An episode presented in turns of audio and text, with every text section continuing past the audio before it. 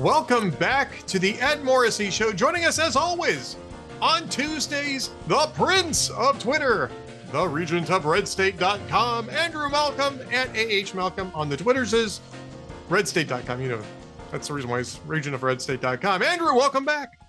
Thank you. Good to be here. It's exciting. That's like exciting news today that uh, Salem is going to be one of the uh, sponsors on the next debate. Indeed, uh, they're going to be partnering with NBC, and uh, I'm not sure who the personnel are yet. I don't know if it's been announced. I've I've heard some things internally, and I don't want to get into too much of that at the moment. But um, well, I know but, you're busy. You're busy. I volunteered, but uh, you know nobody was listening. It'll be somebody from the radio side, clearly, and you know, uh, you know, it's a it's it's not like there's a huge amount of choices here. You're going to get uh, one of the the main radio guys on the stage. So we'll see who that turns out to be. Um, but uh, because it hasn't been announced yet, I don't want to talk about it too much. But yeah, it's a great opportunity for Salem. That wasn't the only uh, November 8th. Yeah. November 8th. November 8th. Yeah. So definitely mark it on your calendars. That wasn't the only um, internal announcement that we got that I got today, by the way. Oh, what was the other one? Well, you'll appreciate this, and I mean, we can talk about this a little bit. We've got a uh, we got a new and revamped app that's coming out, so you guys have to be prepared for this. It's going to be really great. But because it's going to be sort of a comprehensive app for all of the Townhall Media sites, uh, we were told that uh, we are going to have to adhere to a uniform style guide. Mm. And, and, you, as a newspaper man, know what know what that means. Yes. yes. Yes, yes, yes. That really is only going to affect how we write headlines and stuff like that's all it really is. But um like uh, we were doing things two different ways within the Townhall Media group uh, and uh, my side lost. So we're gonna have to we're gonna have to change the way we do things at hot air. It's just gonna the head, the headlines are gonna just look a little bit different that's all. And it's gonna be a, a little more a little more formal Oh heck no, not that. No, it just has to do with capitalization and oh uses yeah. of quotes and stuff like that. So it's real technical stuff. So yeah, that was the other thing. I was very happy about the debate one. I was, you know, not quite as enthused by the uh you guys lost the the the style guide debate thing, but that's you know that's just that's that's part when of When does when does the app come?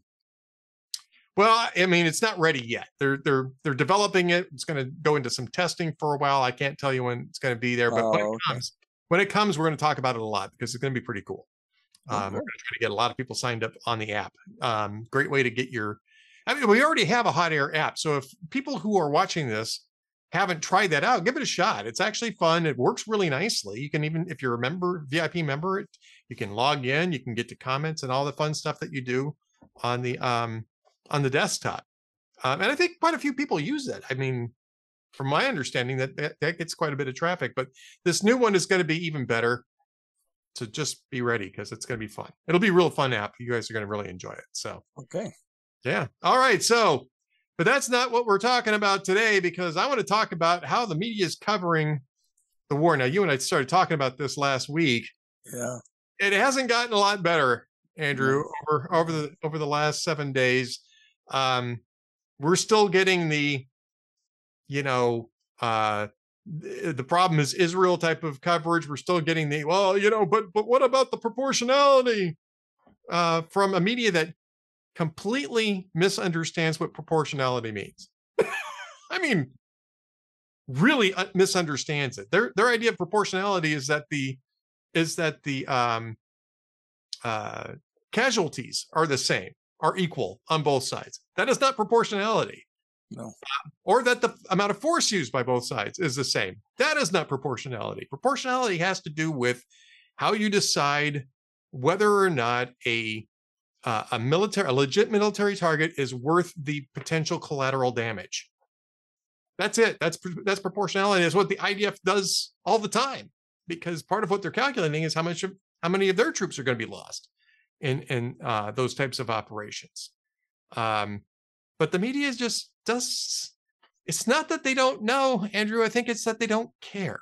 They don't care. That's right. And they're looking for drama. They're looking for conflict. They're looking for a good guy, bad guy. So, yeah, I, I don't think it's going to change. And also, I have to say, and not because I'm an old fart, but I have to say that that um, the younger generation of reporters, um, in my humble opinion, uh, is not as schooled or as professional uh, as the ones that they're replacing.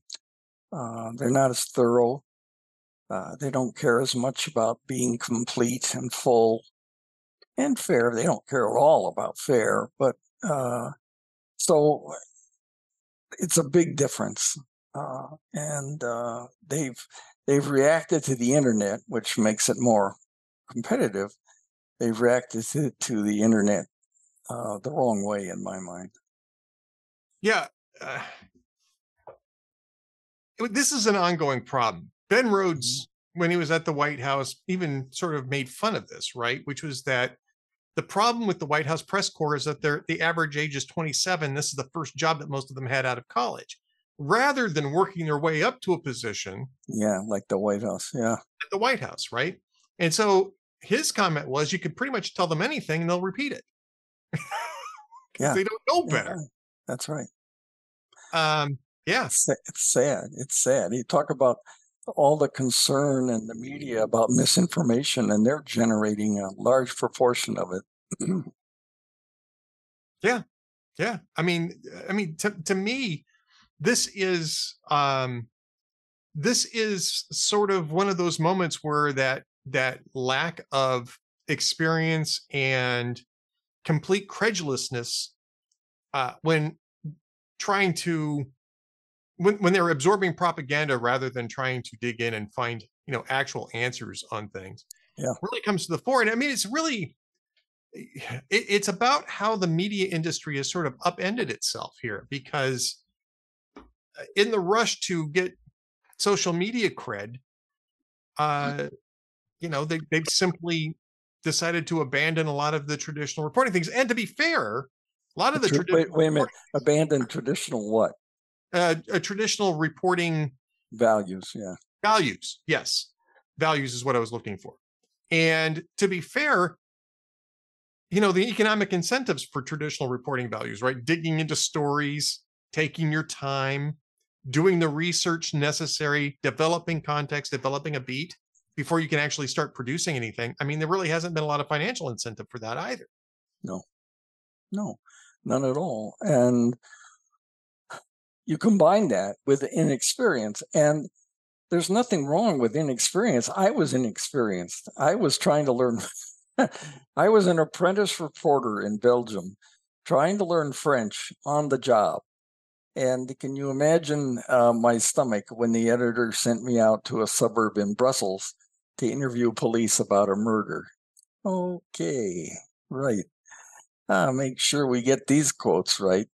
Um, and uh, part of the problem, which is part of the solution, the, the media was very slow, uh, mainstream media was very slow in producing well diversity is one word but i'm talking about uh, uh, gender not necessarily equality but getting women in more yeah. prominent in more prominent influential places uh, and then they moved on to uh, racial and ethnic and and pushing them along and in their eagerness to meet i don't know internal quotas or dreams or whatever their goals were uh, they moved along people who by any standards, never mind what racial group they're from or or gender, uh, with too soon. You know, I mean, I look back on my career and I spent some years um, covering crap, Ed. I mean, it was a complete waste of time. I was talk about ex- being expendable. sending me to uh, sending me to Harlem uh, because they didn't really have anything else to do and they wanted to look like everybody was assigned to do something, and it was a pointless story, but it was practice to interview people and to uh, make yourself acceptable to talk with, uh, in not necessarily a hospitable environment. Uh, so that takes time you know, and there's nothing wrong with that. I mean, I didn't enjoy it so much at the time, uh, and looking back on it, uh, it, I feel like it was a waste. It wasn't a waste. It taught me a lot of things. And unfortunately, the next generation of reporters didn't have a chance to learn that. They were just thrown right in, like you said, to the White House. Yeah. And uh, oh gosh, it's the White House. Look at this. And then they ask dumb questions like, Bill Clinton, what what kind of underwear do you wear? What? Uh, well, to be fair, I think that was a town hall question. I think that oh, was well, one of those one of those town hall questions. Uh, to be fair, if I recall correctly, I think that was asked of him at a uh, town hall. Okay, well, so it just proves then. that the public can ask stupid questions too. but but what they there was another one during the Bush first Bush administration. Remember, he went to a grocery store. This is a famous yes. one. Yeah. He went he went to a grocery store and they wanted a photo op of him with the guy and it was new at the time was the scanners where you just move the product over a, a a light and it read how much it was. And Bush said, Well, how does this work? And Andrew Rosenthal, who was the son of a god in journalism, Abe Rosenthal, uh, and one of my mentors, um, he just chose to make it look like George H.W. Bush was dumb. You know, what you do in those situations, you want to you want to be doing something. You want to be standing there like statues with the guys. So you say, well, how does this job work? It doesn't mean you don't know how it works. It means you want to engage him somehow and have him telling you how this works. But then, of course, that was how out of touch um, George H.W. was. So uh, those things happen all the time. Same thing happened with Dan Quayle and the potato misspelling. Uh, it, it's uh, it's a sad thing, but that's what happens when you get move people along too too quickly. Well, that and I think that another thing that happened this past week and hadn't happened when we started talking, um, or hadn't much happened when we started talking about this last week, is that the way in which journalism is taught and practice too. I mean, I'm not saying not that it's not practiced this way, but also specifically the way it's taught in in journalism schools and in colleges and universities in general is it hasn't been the who what when where why and how model which is the model that i learned in high school right when i was in my high school right. class right the five um, w's the five w's yeah um and um you know the the in you know the inverted pyramid facts at the top right you know, color at the bottom sort of thing right most most important fact and then moving down moving down. And that way, when editors need to delete stuff, they delete from the bottom because it's yeah. easy. makes it easy for everybody, makes it easy for the readers, makes it easy for the editors. So that was the model that I was taught. But even as I'm being taught that in the 1970s, right? Uh, and I'm not a journalism major. I mean, I took one journalism class. I think may may have taken two because I think I took one in college too. Um, well, you act like you've taken three, Ed. Well, thank you. I appreciate that. Yeah, it's it might have been because I had to take one over again. I, I, I mean, I can't. I, I, I don't think I'm going to comment on that, but yeah, but it, it, it, I had to, I had to take about 26. well, I mean, eh, the to be fair, too, I mean, it was a pretty simple process, right? I mean, this was well, great... it was, it was, but it required a different way of thinking. Yes, uh, it, it required initiative, which I don't see a whole lot of these days. Uh, please, too, yeah. hand me hand me the news and I'll pass it on. Um, well, yeah, I mean, it, it's really taking PR. You know, it's like right. pu- yeah. republishing PR releases. It's really yeah, exactly, and that's the point that Ben Rhodes was making. Uh, and it's sad. Uh, we had an exercise in reporting one time, and I'll tell this really quickly. Uh, it was a real pro. This in peace, uh, David Carno, who was the wire editor for the Chicago Sun Times. And he would have sometimes mock news conferences. And uh, uh, he would come out and he would announce something that he, he was, say, a sheriff, and he would announce that something had happened. And then it would be up to the class to mine the details and ask the appropriate questions. And as they were doing that, he would say things like, No, that's a dumb question. Why do you care about that? And then he would say, This is it now. Nobody asked me about the time of day when it happened or those sorts of things. Well, we had a break after the first hour. He had announced that there was a murder and the family named Clutter had been killed. And I thought that rang a bell. So uh, during the break, I ran to the library. And of course, the Clutter family was the family in Truman Capote's In Cold Blood. In Cold Blood, yeah. Yeah. And so I went, went raced and I looked at the clips and, and the book real quickly at the end, found out who did the murders. and we kept and we get back and and and Mr. Colonel said, "All right, well, let's resume this news conference. And uh, what are your questions?" And I said, uh, "Do you have any suspects?" And he said, uh, "No." And I said, "Do you have any people of interest?" And he had to be honest. And he said, "Well, yes." And I said, "By any chance, are they farmhands?"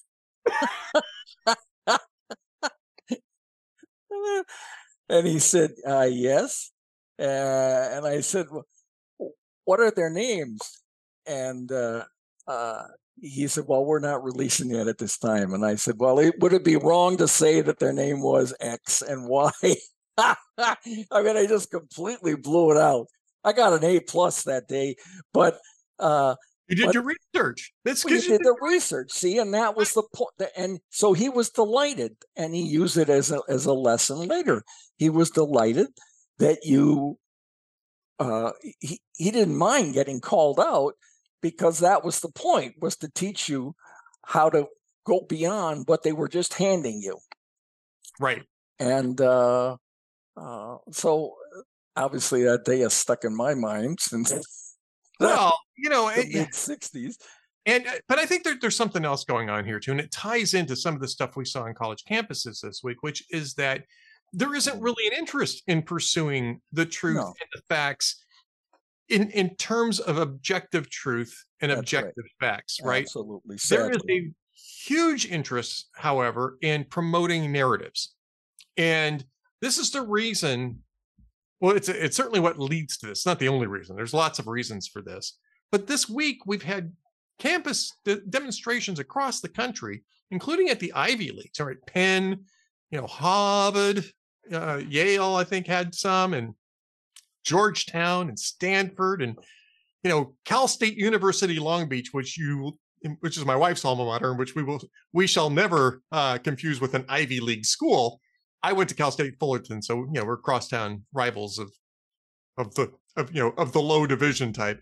Um, holding rallies promoting the Hamas terrorists that conducted a mass genocidal attack on unarmed civilians, men, women, children, and babies in their cribs, using imagery of para, you know, paratroopers, you know, uh, who descended on that um, concert in southern Israel and slaughtered 260 people there. Um, uh, and I think it's para, para, paragliders. Paragliders, excuse me, paragliders. Yes, paragliders. And to me, there's a couple things going on here. One is that these people just are soulless because if you're celebrating that, I mean, that's just sick. But the second thing is, is that they're not interested in actually digging into the claims that they're being spoon fed at these institutions by radical instructors. Right. They are only interested in regurgitating this because that's all they're interested in doing. It's There's easier. no thinking going on here. Yeah, I mean, I've got theories. I've got theories, Andrew. You want to hear some of my theories about this? Sure. Well, I mean, so here's my biggest theory about this is we stopped teaching people how to think in college and we just started exactly right teaching people you know uh, rewarding indoctrination right we had a classic education model and especially at the higher levels of education and most especially in places like harvard and yale and and the ivies where you were taught the classic thought of Western civilization, all in all its contradictory glory and all of its, you know, uh, all of its ups and downs and you know warts and all type of thing. You you studied the Greeks, you studied the Romans, you studied how um, Western culture developed and moved and and and and was nearly lost and came back and all these types of things not because you were going to have to name the 47 roman emperors or however, many they were, there were in your business life but because it taught you how to think. Exactly. these people were philosophers. Marcus aurelius was a philosopher. He was also a you know he was also a you know a dictatorial emperor but he was a philosopher and he had interesting things to say. Julius caesar had interesting things to say. And we threw all of that out the window about 50 mm. years ago, or maybe 60 years ago at this point, because it wasn't relevant. And only the now is relevant. And when you, there's a line from a, one of my favorite movies called The Emperor's Club, which says, and it's a quote from a philosopher, which is to say, to not learn what happened before you were born is to forever remain a child. It's precisely. Oh, that's a great line. That's a great. Well, uh, in a column recently, I forget which one, I said that uh, we we don't study history anymore, or we're not taught history anymore, and we're not taught to examine it and think about it and look for the patterns anymore, because it's old and it's past. Yeah. Yeah, exactly. History is old. I mean, that's the point. Uh, but if the column last Sunday was was about what if what if we did elect a third party president, and I don't think many people realize that we already have. Abraham Lincoln was a third party president, and, right? Uh, and if you don't know those things or don't look them up, uh, so you can know them and you can write about them, then that's that's not being educated. That's like you said, that's being a parrot. You're repeating what you say, what you heard. Right. Right. It's it's strictly regurgitation at that point because we're not teaching people to think. Your instructor, and this is a great example of this. First off, it's always great when you tell stories like this, Andrew, because they're always so yeah. interesting and useful. But your teacher wasn't teaching you how to ask a question, how to that's all right. Dot an I or cross a T. He was telling you you need to think and you need to you need to be skeptical of what you're being told and go out and find it for yourself. And this is getting right back, and I'm sure he probably said this to you, which uh, you know the old um, reporter's axiom is that if your mother says she loves you, make sure you get a second source for that. That's right. Yeah, exactly. Exactly.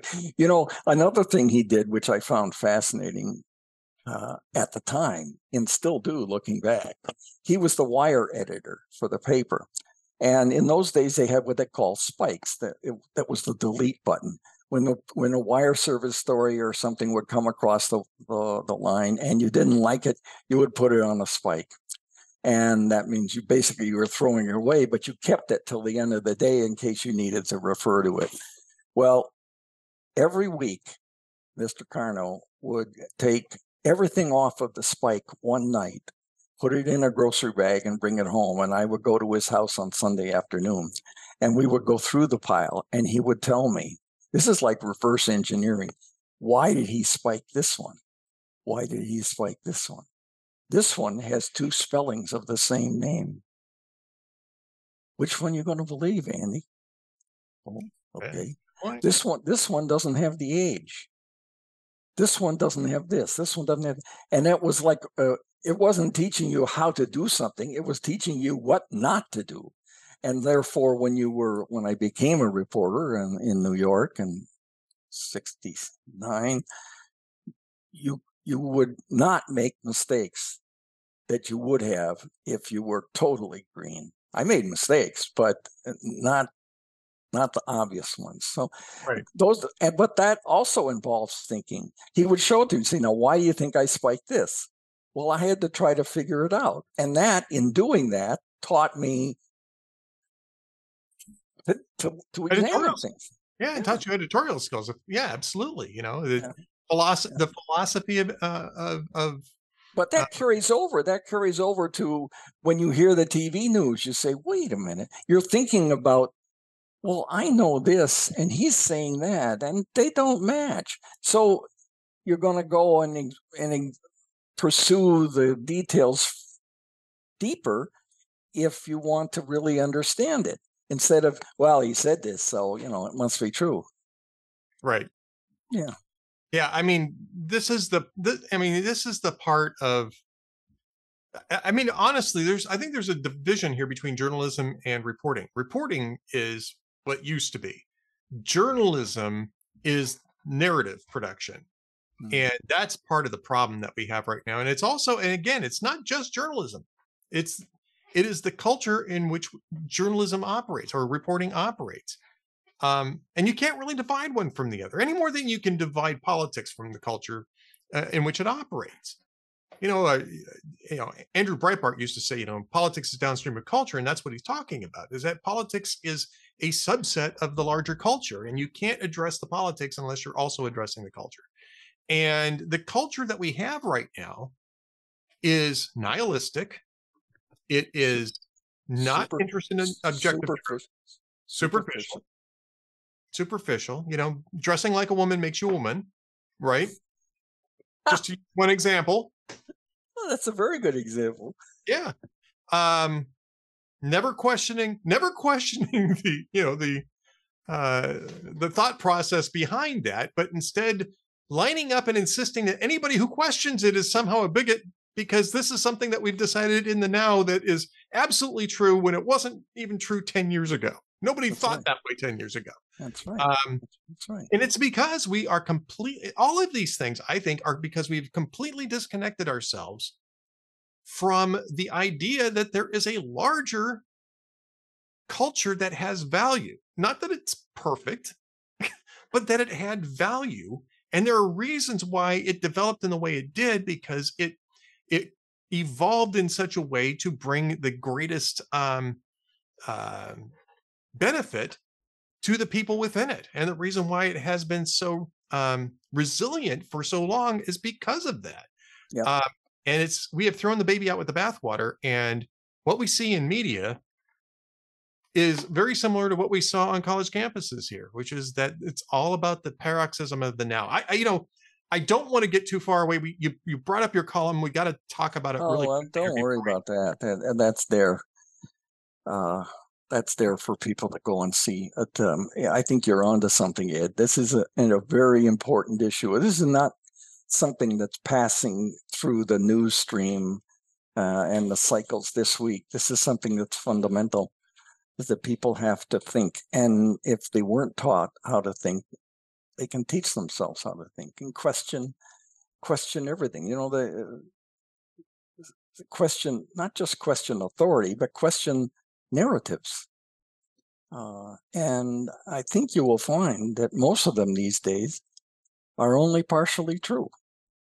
And you may be comfortable believing the part that you've heard, uh, but the truth, you may be voting wrong if you vote on that partial truth. The truth exists deeper.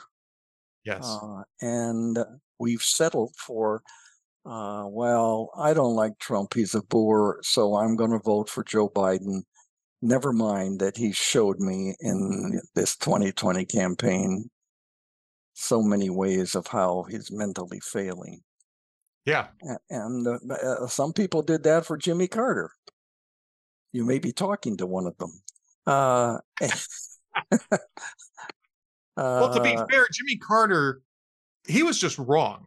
He wasn't mentally he wasn't mentally no, he, no, he wasn't but i didn't i was so interested in voting against gerald ford that i went for uh, for jimmy carter without really examining uh, where he was from. He's a smart guy and you know he's still in hospice what was it february he went he's still in hospice they don't usually last that long hospice i think is and they said it at the time. And you know, God bless Jimmy Carter. I have lots of pres- I have lots of problems with his presidency. I've some problems with his post presidency as well.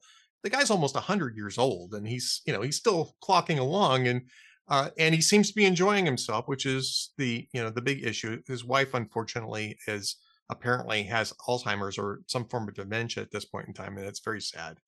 But um, when they when they announced it, they did say that um, it wasn't an acute issue. Basically, it was a choice for just to just have palliative care at home for the issues that he's got, and he's and he doesn't want any interventions. But you know, he traveled someplace. I forget where it was at. He was out and about at one point last week or the week before last. Oh, I missed uh, that. But yeah, you know what? One of the things when I was preparing his his obituary, uh, uh, one of the things that struck me was a quote that he said, I guess many times, but it just it stuck in my mind. He said, "When you come to the end of life and they try you, they put you on trial for being a Christian, will they have enough evidence to convict you?" That's nice. I like that. Yeah, I like that very, very much. And he said he heard that in a sermon sometime when he was young. Uh, but I like that question. Will they have enough evidence to convict you of being Christian? And uh, um, yeah, rest rest his soul whenever. Yeah, whenever he passes. We wish him the best and hope that his passing, when it comes, will be uh, peaceful and joyous and uh, you know just it, when he passes all the issues we can hash out all the issues but basically he's done with this world anyway um his he and god can have that conversation and we can talk about other things so um i still want to know i want to know about that crazy rabbit. Yeah the, the rabbit thing i'm i'm hoping i get an explanation in the next one. All right we should wrap things up here, but we we got to have a the oh, jokes. Oh, yeah. I got, I got a couple. Okay, got a, go ahead. You go. I'll go first. Okay. So yeah. a dentist pulls out a Novocaine needle to give a man a shot so you know he can uh, extract a tooth, and the man says, "No way! I hate needles. No needles. No needles." So then he starts to hook up the you know the the nitrous oxide to put the mask on. The guy says, "No, no, no! It's going to suffocate me. It's going to suffocate me." the dentist says, "Well, do you have any objection to taking a pill?" And he says, "No, I can take a pill." So the dentist comes out, comes back into the office and hands him a little blue pill and he says, Here, here's a Viagra tablet. And the guy says, Wow, I didn't know Viagra worked as a painkiller. He says, Well, it doesn't, but it gives you something to hold on to when I yank your tooth. oh, oh, oh boy. All right. You're up for you're up for one of yours, and I'll I'll come okay. back with the second one. Okay. Oh, let's see. Uh, these are all old. Uh, Conan said uh, CNN had an editorial claiming that Americans are too dumb. I was going to read it, but then I saw 12 craziest cat twerking videos and I clicked on that instead. and I have one other one at Conan also. Columbus Day in New York City. Thousands of Italian Americans lined Fifth Avenue for a grand parade. Meanwhile, in LA, Fabio went to an Olive Garden. I don't know. I just like that one. It's kind of sweet. I like that one too. All right. So a new this one's for Micah, who's got a who's got a brand new baby. So if Micah's doing the the podcast here, this one's for Micah. Um this is a a proud new father is, you know, got an infant son and the mother has to go out and and do some errands and so she leaves the, the the son with them for you know a few hours. And the baby starts crying can't figure out why the baby's crying he's trying to jolly the kid around he's trying to um you know feed the baby the baby won't stop crying and finally the doctor just gets really or the the um the the father gets really concerned about this so he takes the baby over to see the doctor and the doctor is saying well let's take a look and he's checking him out checking him out and opens up the diaper and he says, Well, his diaper is full. And the, the father said, That can't be. The package said it was good for 10 pounds. Oh, jeez. Oh, oh. yeah. That, both of those are from jokesoftheday.net. I always like to give credit where I find yeah. the jokes. Jokes of the well, day. I have, I have a true story, which eh, it became a joke, but it wasn't funny at the time. Those are the when best. I when I was young and I had a baby, uh, we were in a babysitting co-op.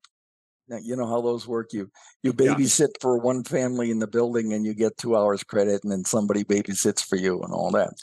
So I was babysitting for uh, a couple, and he was in the, you know, the the crib on the floor thing, and I was just reading the newspaper, and every couple of minutes he would start crying. I mean, really, really angry crying.